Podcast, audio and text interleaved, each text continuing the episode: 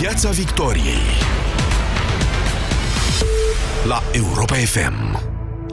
Bună seara, domnule Cristian Tudor Popescu, bună seara, Moise Guran. Am încheiat dezbaterea de luna trecută cu concluzia că nu protestul, ci mai degrabă o prezență masivă, semnificativă la vot, mai poate decupla România de tentațiile autoritare ale unor politicieni. Iar uh, primele alegeri sunt pe 26 mai. Între timp au început turneele electorale, i-am văzut pe Liviu Dragnea, pe domnul uh, Ponta, de asemenea pe domnul Dacian Cioloș în aceste ultime două zile prin țară. Vin și primele nume dinspre partide spre alegători. V-am invitat pe dumneavoastră, ascultătorii noștri, să ne spuneți dacă aveți uh, cu cine vota și iată, 4.000 de voturi s-au strâns deja. 86% dintre dumneavoastră spuneți că da, ați avea cu cine. Domnilor, dacă Brexitul va merge până la capăt, România va avea 33 de locuri uh, în Parlamentul European, cu unul în plus față de cele din prezent. Iar calculele făcute la Bruxelles de tehnocrații uh, Parlamentului European și nu de politicieni arată deocamdată că predicția e că PSD va ocupa 11 scaune, dar pierde patru din cele pe care le-a câștigat acum ceva timp. PNL ar avea 9 acum la start, pierde deci unul, plus și USR 5, ALDE și Pro-România câte 3, iar UDMR rămâne cu 2. Sunt predicții la startul campaniei, întotdeauna este de dorit ca aceste cifre să se schimbe, dat fiind că mesajele sunt de natură, nu așa, să convingă electoratul să se alăture acestui demers și nu neapărat să-l îndepărteze. Teoretic. Moise, vedem, iată, scaunele. E ca și cum am ști deja cine intră acolo, dar abia vedem câteva fețe. Te miră? Mm, da, mă miră foarte tare. În primul rând, bună seara. În al doilea rând, să precizez concluzia cu uh, votul și protestul a fost mai degrabă a domnului Popescu săptămâna trecută. Părerea mea este că, sigur, votul este cel mai important, dar în această perioadă protestul contează și contează foarte mult, inclusiv pentru vot, dar mai ales pentru apărarea noastră ca societate. Protestul este, în momentul de față, un anticorp. Acum, revenind la întrebarea ta din această seară, um, eu nu cred că mai pot răspunde altfel la întrebarea dacă am cu cine vota sau nu, atâta vreme cât premier al țării noastre este doamna Viorica Dăncilă. În momentul... acestor liste, de acum 10 ani. Asta este. În momentul în care Viorica Dăncilă este prim-ministru al țării, eu cred că noi toți avem, avem de ce să votăm și avem și cu cine. Adică întrebarea următoare este dacă poți găsi pe cineva mai slab, mai slab decât, mai slab așa, ca persoană, ca om, ca orice vrei tu, decât Viorica Dăncilă, ajunsă în vârful statului și fost europarlamentar, că asta a propulsat-o, nu? N-a venit direct de la școala din Videle, a venit, a fost întâi europarlamentar. Încât să zici, ha, gata, am ajuns undeva, nu mai am, domnule, de ce să merg la vot? Eu zic că în momentul de față pot vota aproape pe oricine în România, pentru că e mai bun decât doamna Viorica Dăncilă. Cum Viorica Dăncilă este actualitatea, realitatea zilelor noastre, am 18 milioane de motive ca să merg la vot. Și am și cu cine. Asta e răspuns, răspunsul meu. Domnule Popescu, vom fi din nou în fața unor liste, totuși, mai mult decât în fața unor oameni și atât. Poate fi acest vot o cale de a elimina maculatura din politică? Mai întâi, aș vrea să spun că, deși a trecut o săptămână de când ne-am văzut, totuși îmi amintesc destul de bine ce am vorbit, ce am spus. Straniu, dar îmi amintesc bine. Și eu n-am compus niciun fel de antagonism între vot și de protest. În întâlnirea noastră precedentă. Ar fi și absurd. Spuneam doar că protestele acestea nu vor avea rezultate efective, căci nu vor reacționa prin uh, abrogarea ordonanței respective, asta spuneam, că Tudorel Toader nu își va da demisia în urma protestelor, de altfel e și știrea dată de Europa FM în această direcție cu acest titraj. Spuneam deci că nu-și va da demisia și nu va abroga o UG7. Nu spuneam că nu e bine să se iasă la proteste și e bine să se aștepte luna mai, cireșele și votul de la europarlamentare. Spuneați însă că nu e suficient păi, protestul. Da, nu, și așa se și vede. Asta nu înseamnă că el nu are un efect. El are un efect în societate, bineînțeles că are. Pentru că ar fi mult mai rău dacă nu ar exista reacție direcția asta. Și votul poate fi influențat de proteste. Aceste proteste uh, care, iată, mobilizează acum în sprijinul magistraților și alte categorii uh, sociale, au un efect în conștientul și subconștientul colectiv în vederea votului. Un efect imediat însă. Ce despre ce vorbim în această seară e efectul pe termen lung. Pe termen lung, efect imediat, nu au, nu vor uh, ceda. După cum să și vede, a venit Dăncilă astăzi în Parlament, n-are de gând să cedeze cât uși de puțin, mai uh, cosmetizează pe la colțuri, încearcă să mai să se mai schimbe ceva pe aici și pe acolo prin punctele esențiale, de fapt, nu prin punctele esențiale. Însă, mie întrebarea cea mai importantă în legătură cu aceste alegeri, care sunt subiectul nostru de discuție astăzi, europarlamentarele, este de ce trebuie să se ducă omul la vot la aceste europarlamentare? Că nu sunt alegeri nici locale, unde îți alegi primarul, nu sunt nici alegeri parlamentare măcar. Sunt europarlamentare. Da? Deci trimiși niște oameni departe. la Bruxelles, undeva la departe, ca să facă ce? ceea ce ne-au promis de da. vreo 10 ani încoace și n-au făcut, și anume să faciliteze, nu știu, drumul producătorului către marile magazine, să aducă nu știu ce depozite, nu știu ce sate. Nu s-a întâmplat mai nimic din toate astea cu banii europeni exact. și atunci oamenii s-ar putea întreba aceiași de acum 5 ani vin acum să ne ceară votul din nou. Între timp n-au făcut decât să încaseze niște bani de la Bruxelles. De ce m-aș duce? Exact. Foarte corect. Ce spuneți? Nu, oamenii nu au văzut altceva decât niște inși certându-se înjurându-se între ei și înjurându-i și pe europeni, acolo, la Bruxelles. Nu există nicio acțiune efectivă, memorabilă a parlamentarilor români de la Bruxelles în raport cu România. Așa cum spuneți. Există una, rând. vă contrazic. Vă rog. Votul pro și contra Codruței Chioveși. A fost Am, doar o comisie, Moise. Aș, așa este, dar acolo i-am văzut în acțiune, inclusiv furând la numărat, pe europarlamentarii români. Unii s-au poziționat pentru, alții împotrivă. Eu cred că votul ăla a fost cea mai bună reclamă pentru europarlamentare. Oamenii au văzut ce au făcut ăia pe care i-am trimis acum 5 ani, că am și uitat pe unde i-am trimis. Uite, acum i-am văzut. Da, sigur că a, a avut un efect major ce am văzut acolo, dar în continuare nu este vorba de ceva palpabil din punct de vedere economic, social, pentru românul de rând, care să întreabă, bine, ok, au, au votat-o pe Căveși, dar eu, eu, ce câștig din treaba asta cu indivizii ăștia care pleacă la Bruxelles? Am rămas cu varza în curte și porcul mi este tăiat da. pentru că vor ăia că vor și așa ăia? mai departe. Și... Cine sunt ăia și ce vor ei. Așadar, exact. întrebarea pe care v-ați adresat-o, de fapt. De ce să meargă Asta omul? este întrebarea. Și eu aș încerca să dau un răspuns la această întrebare, băgarea oamenilor. De ce să meargă la vot? Pentru că uh, aici nu mai este vorba despre uh, niște oameni care pleacă la Bruxelles să facă nu știu ce. Este vorba de ce se întâmplă în această țară în acest moment.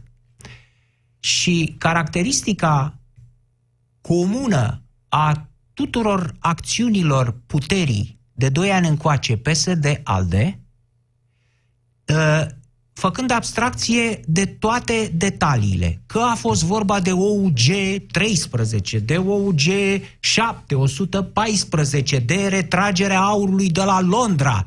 De ce vreți dumneavoastră? Toate acțiunile acestui guvern și a acestei majorități aflate la putere au fost toate dictatoriale.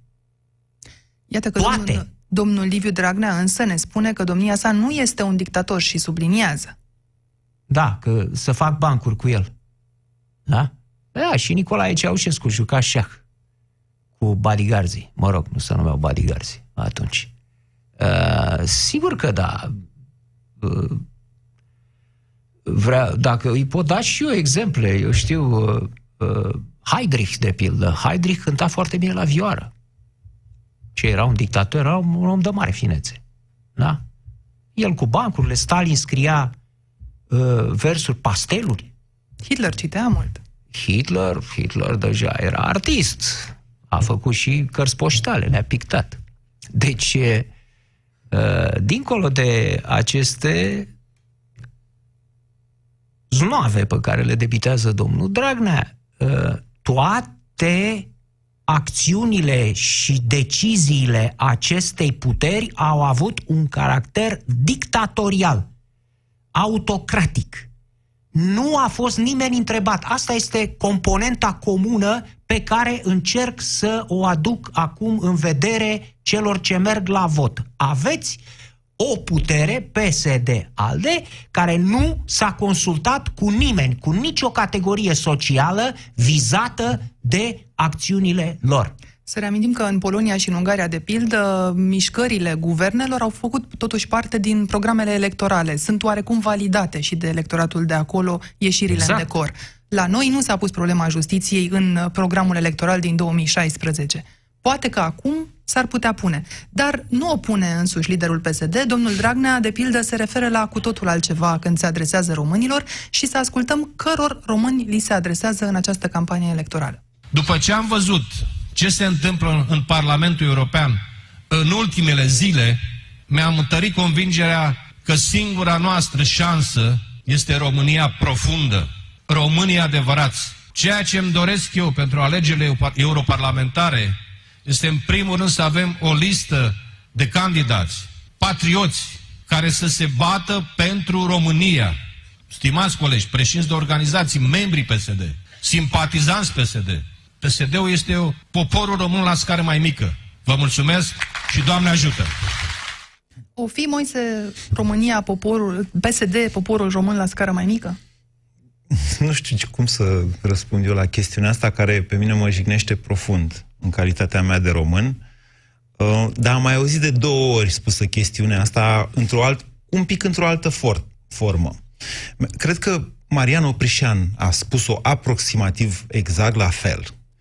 Și cred că v-am auzit pe dumneavoastră, domnule Popescu, la un moment dat spunând la Digi că se schimbă liderii PSD, dar românii tot votează PSD-ul. Amintiți-mi cam cum a zis. Cam... Spuneam că la PSD, PSD este echivalent cu ProTV. Asta era formularea. Că pleacă tot felul de vedete, de acolo se schimbă simbolurile, se schimbă culorile, dar audiența pro, proului rămâne aceeași. Același fenomen îl identificam la PSD de-a lungul vremii. De unde nu înseamnă totuși că PSD-ul e poporul român, nu? Mm. Nici ProTV-ul nu e pro- poporul român. Nu e toată audiența. Se pare că n-am pronunțat eu această nu, frază. Nu, drag, așa e, da. Acum, da. cum să spun, definiția României Ce profunde... multe lucruri spun eu, domne, mult mai multe decât am gândit vreodată. Foarte interesant fenomenul ăsta cu persoana mea. Sau poate vă urmăresc eu da. foarte mult. Da. E și asta, poate fi și asta. Posibil. Acum, uh, aș vrea în primul rând să, să precizez faptul că caracterul dictatorial despre care vorbeați mai devreme și care e corect din punctul meu de vedere, uh, consistă în special în, uh, în, în, uh, în ceea ce când acum niște sute de ani primii constituționaliști ai democrației au spus că trebuie să împiedicăm dictatura majorității.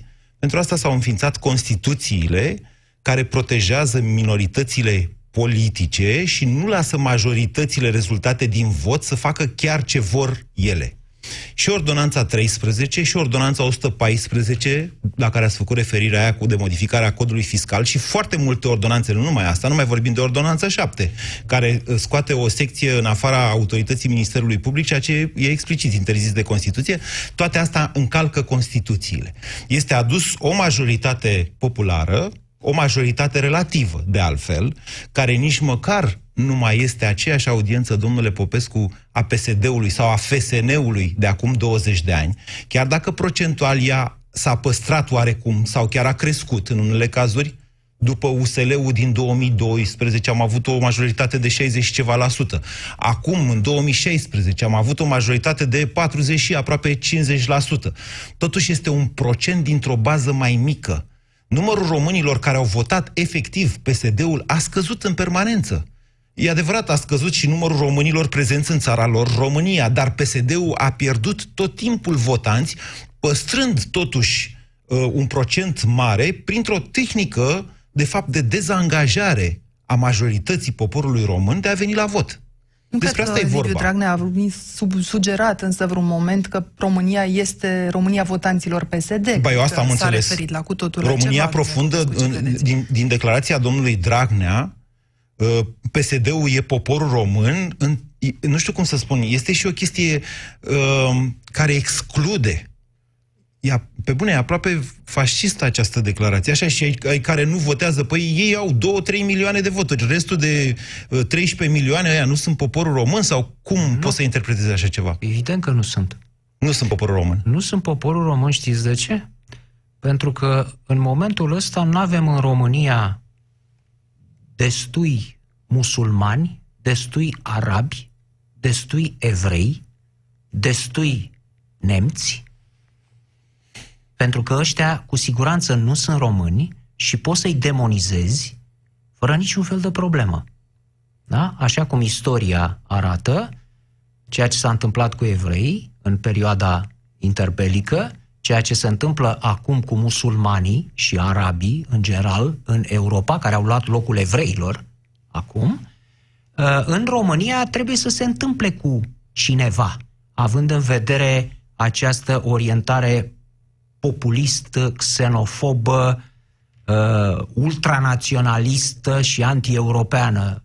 Nu o să pronunț cuvântul fascist în ceea, în ceea ce privește uh, guvernarea din România. Are nevoie de acești străini. Acești străini, pentru că nu-i are efectiv, după cum v-am spus, că ăștia turcii și arabii de la noi sunt absolut pașnici, sunt puțini, uh, evrei nu mai sunt, uh, nemți nici atât, pe cine să demonizezi? Tot pe români. Radu. Și atunci vii cu definiția asta. Cine nu e pesedist, nu e român. Nu e bun român. Nu, nu e român, E român. Anca. Atenție, nu e român. Nu că bun, bun român e depășită situația. N-a pronunțat bun român. Nu, e sintagma Am- Viorică am- Dăncilă, trebuie să admitem aici. Bun român e sintagma Viorică Dăncilă. Român este sintagma, Sintagma lui Dragnea. Da. uh, Nu știu dacă are mare importanță ce spune doamna Dăncilă, mă rog. Uh, Deci, uh, a mai spus uh, lucrul acesta un alt uh, uh, gânditor, un psiholog al popoarelor al uh, PSD-ului, este vorba de domnul acela de la Brăila sau Galați. Uh, Tudose? Nu, nu, nu, nu, nu, nu, nu. Domnul Domnul doctor. Bacalbașa, care poartă un nume ilustru de altfel. Da. da? Cred că e În- de la Galați. Domnul de la doctor Bacalbașa, Galați, da. domnul Bacalbașa, da? care a spus exact asta, domne, uh, există, în România există români și neromâni. Cine sunt neromânii? Ăia despre care spunem noi, PSD-ul, că sunt neromâni. Vezi, definiția este foarte simplă. Se radicalizează PSD prin numele deocamdată pe care îl propune. Unicul nume pe care îl avem oficial este Claudiu Manda. Ce îl recomandă pe Pentru domnul? europarlamentare? Da, pentru europarlamentare. Dintr-o listă, iată, de cel puțin 11 eligibili, avem un singur nume, domnul Claudiu Manda, cu care doamna N-are Olga nicio Vasilescu relevanță. se va căsători în curând. N-are nicio relevanță că este Manda sau Tanda acolo. Este ceea ce vă spuneam adineauri cu ProTV-ul și cu PSD-ul, da? Nu contează cine. Acolo se va vota PSD. Cum de altfel a fost votat și domnul Dragnea ca PSD.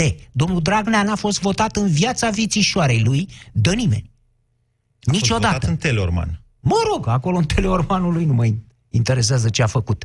Cum a fost și acolo votul. Dar uh, la nivel național, el n-a fost votat de nimeni, el a fost votat ca PSD în uh, 2016. Și același lucru se va întâmpla acum.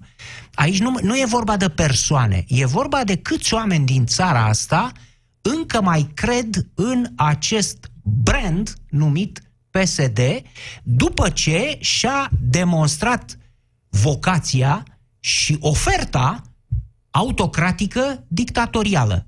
Adică, uh, deci, a, pe, lângă, pe lângă faptul că fac cum vor ei, când vor ei, fără să întrebe pe nimeni, mai mult, când cineva îndrăznește să protesteze, să spună, domnule, dar nu ne-ați întrebat și pe noi. Noi suntem magistrați, asta se referă la noi, OUG-ul. De ce n-ați uh, vorbit și cu noi? Da? Noi suntem uh, de la companii, suntem de la uh, energie de la bănci pe noi, de ce nu ne-ați întrebat și pe noi, că la noi se referă, da?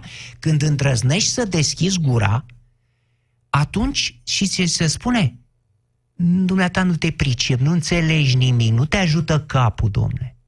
Nu puteți să înțelegeți. Noi aici, asta este exact, specialiștii suntem noi, asta este exact gândirea de gistoceușistă.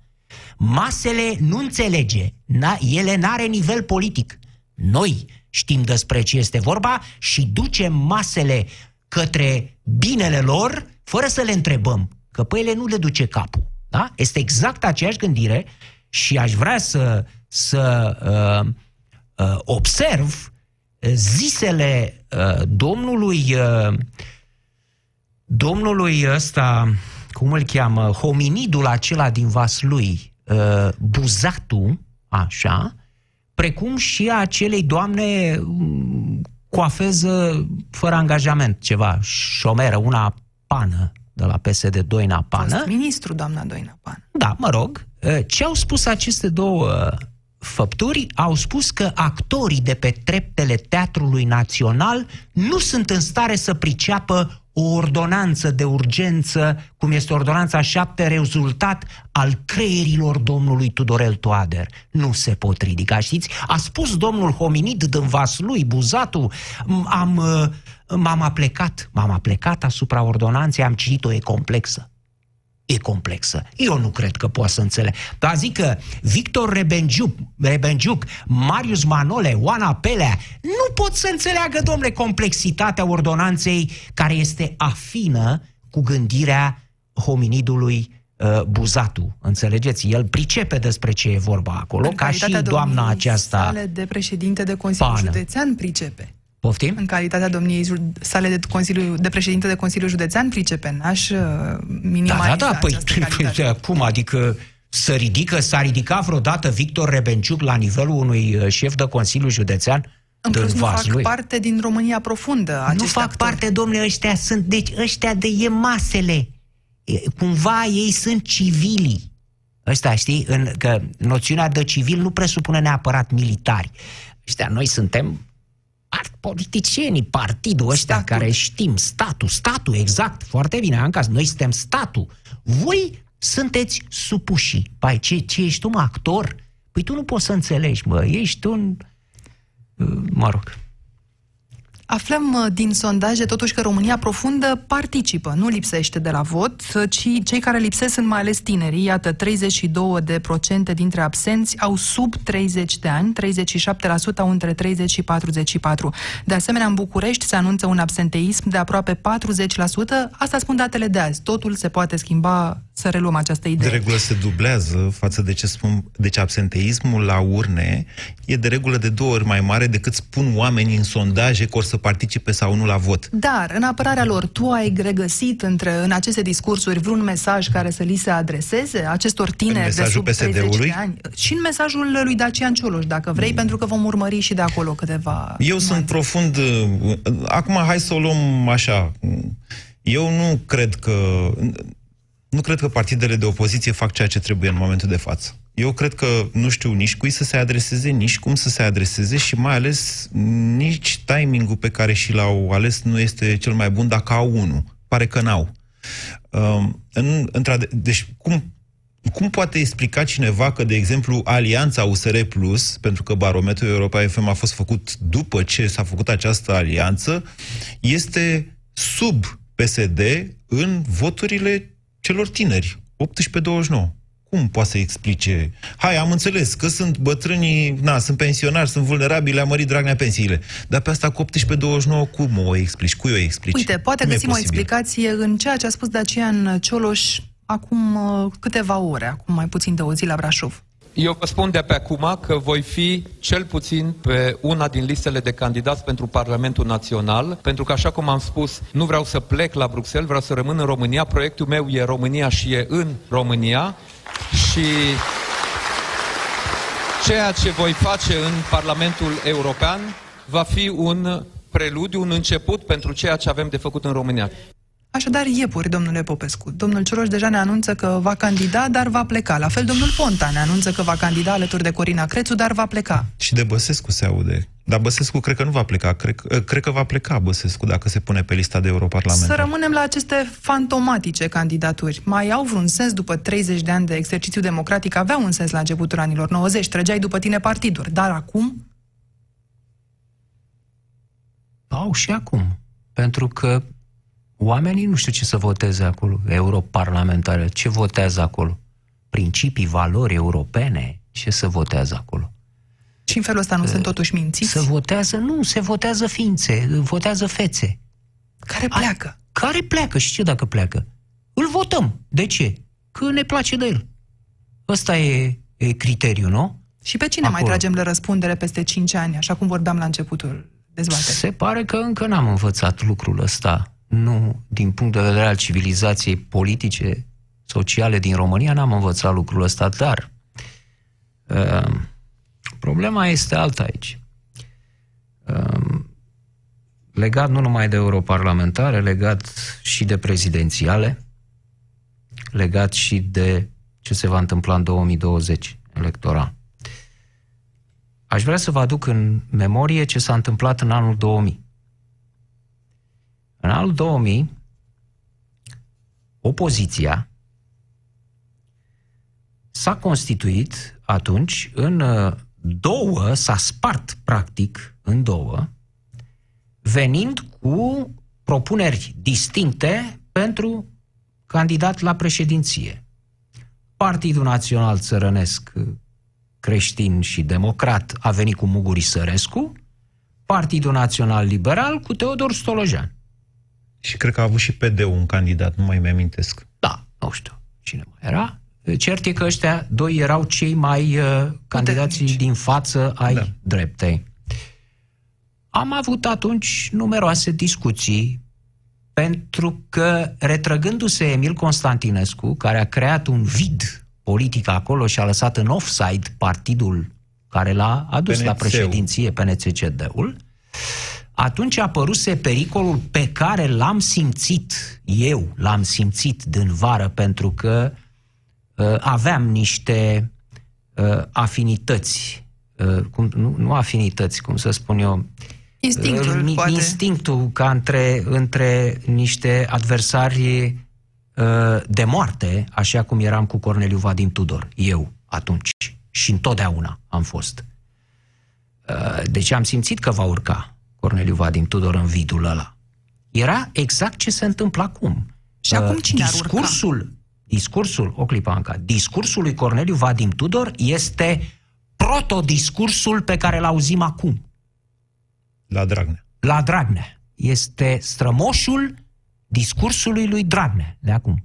Poate... Atunci nu avea, Vadim Tudor nu avea structurile PSD-ului uh, de, de astăzi. Însă avea oratoria care era exact asta. Românii, neromânii, sus patria, jos mafia, mafia aia pe care o definesc eu, și mafioții trebuie să fie, și în general neromânii, trebuie să fie executați cu mitraliera pe stadioane. Aveam și atunci o mitralieră, nu numai acum, la Rădulescu.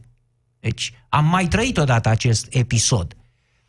Ce s-a întâmplat atunci? Am avut nenumărate discuții uh, cu lideri, cu influenceri, să le spun așa, din cele două tabere. Una a lui Stolojan, cealaltă a lui Sărescu. Și nu spuneam decât oameni buni, cădeți la pace, nu știu, închideți-vă într-o cameră, faceți un sondaj intern vede, a, și duceți în față un singur candidat. Nu se poate, spargeți dreapta și va veni Vadim Tudor în față. Dragii mei, a fost imposibil imposibil să-i conving. Până în ultimul moment, uite, pot să vă spun că ultima încercare am făcut-o cu Nicolae Manolescu. L-am sunat pe domn profesor, domn profesor, păi știți pe amândoi, sunteți apropiat de ei, încercați, e ultima șansă, încercați să găsiți așa. E, v-am spus povestea asta pentru că situația, din păcate, este foarte asemănătoare cu ce se întâmplă acum. La PSD. Memoria și la PSD scurt. și în opoziție. De ce spuneți asta? În opoziție nu văd, adică e exact pe dos Veți situația. vedea. Avem un mare candidat al opoziției, Claus Iohannis, Așa. foarte puternic, Da? care, mă iertați, dacă câștigă prezidențialele, nu se schimbă nimic. Vom mai avea candidat în partea dreaptă care să nu fie Claus Iohannis. Vă referiți chiar la ceea ce a spus Dacian Geloș mai devreme? Da. Și acolo ați spuneți că plecat asta e un cu pericol. Nu este un pericol. Am spus, eu am pronunțat eu cuvântul Ați pericol. făcut o asemănare cu o situație în care românii... n-au Este avut- vorba de scindarea opoziției. Asta- Aceasta am vrut să spun, că dacă opoziția nu reușește să ajungă la o unitate în clipa de față, atunci va fi învinsă de PSD cu toate scăderile mai mult sau mai puțin reale din toate sondajele rotunde sau pătrate. E punctul dumneavoastră de vedere. Eu vă atrag atenția Am că spus acum eu avem că nu e altă... al meu? Încerc să spun că eu am altul. E altă Păi dinamică spuneți că acum. aveți altul, nu că e punctul meu. Spun. Eu știu deci, ce am. bine. Acum, dinamica e alta. Venim de la un USL format din USD și PNL, da? Apar alte partide care zic, păi stai un pic, că ce fac ăștia nu e chiar opoziție. Ăștia de la PNL și eu, adică, iertați-mă, de ce am asemăna acum faptul că sunt pe partea dreaptă, să spunem, deși e discutabilă și asta. Mai multe forțe, sau două, USR Plus și PNL pe de altă parte, când de fapt acum ascindarea e în partea PSD-ului, cu PSD, cu ALDE care merge deocamdată singur, cu Ponta care s-a rupt din... Adică problema e la elalți acum. Nu. PSD, v-am spus și vă repet, nu are o problemă, poate să meargă chiar și singur cu toate aceste pierderi. Recte cei care au plecat la Ponta, recte o separare a ALDE, PSD rămâne, va rămâne suficient de puternic. Cofrajul ăsta al PSD-ului.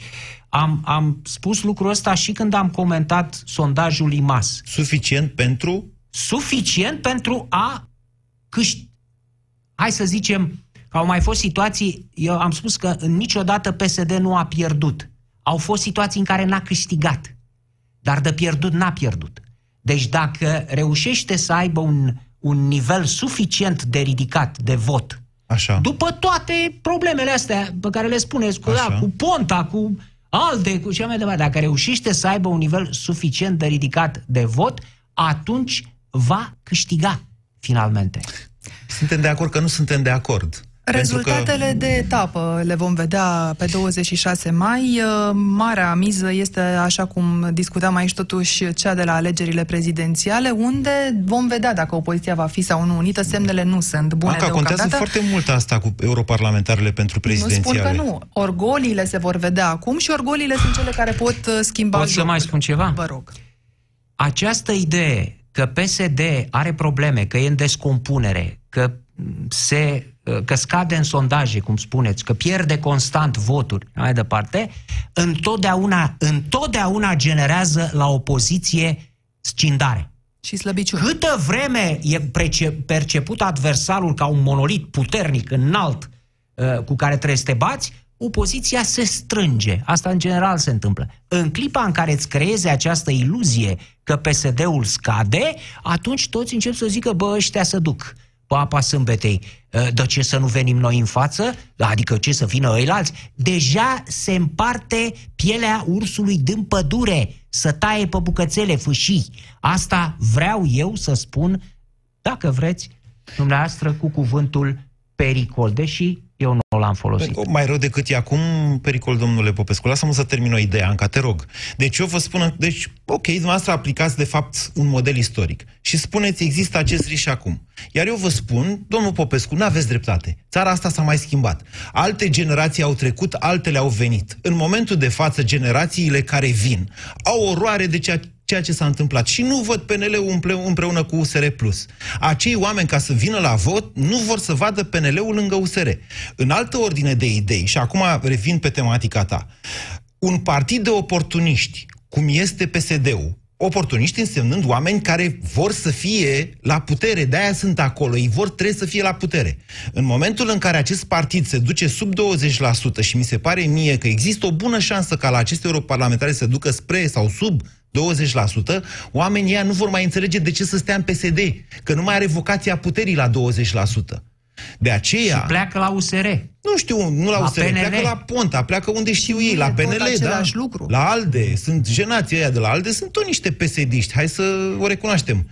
Deci, iertați-mă, din punctul meu de vedere, eu cred că o bună parte a populației țării, care nu mai vine la vot, doamne, că nu se regăsește, are nevoie de un alt fel de mesaj decât noi suntem mai lalți. Să cădem de acord că e important să fie și puterea și opoziția cu adevărat în aceste alegeri uh, prezente și să încheiem aici încă o, edi- o ediție a Pieței Victoriei la Europa FM. Sunt Anca Simina, vă mulțumesc pentru că ne-ați urmărit și vă aștept și luna viitoare.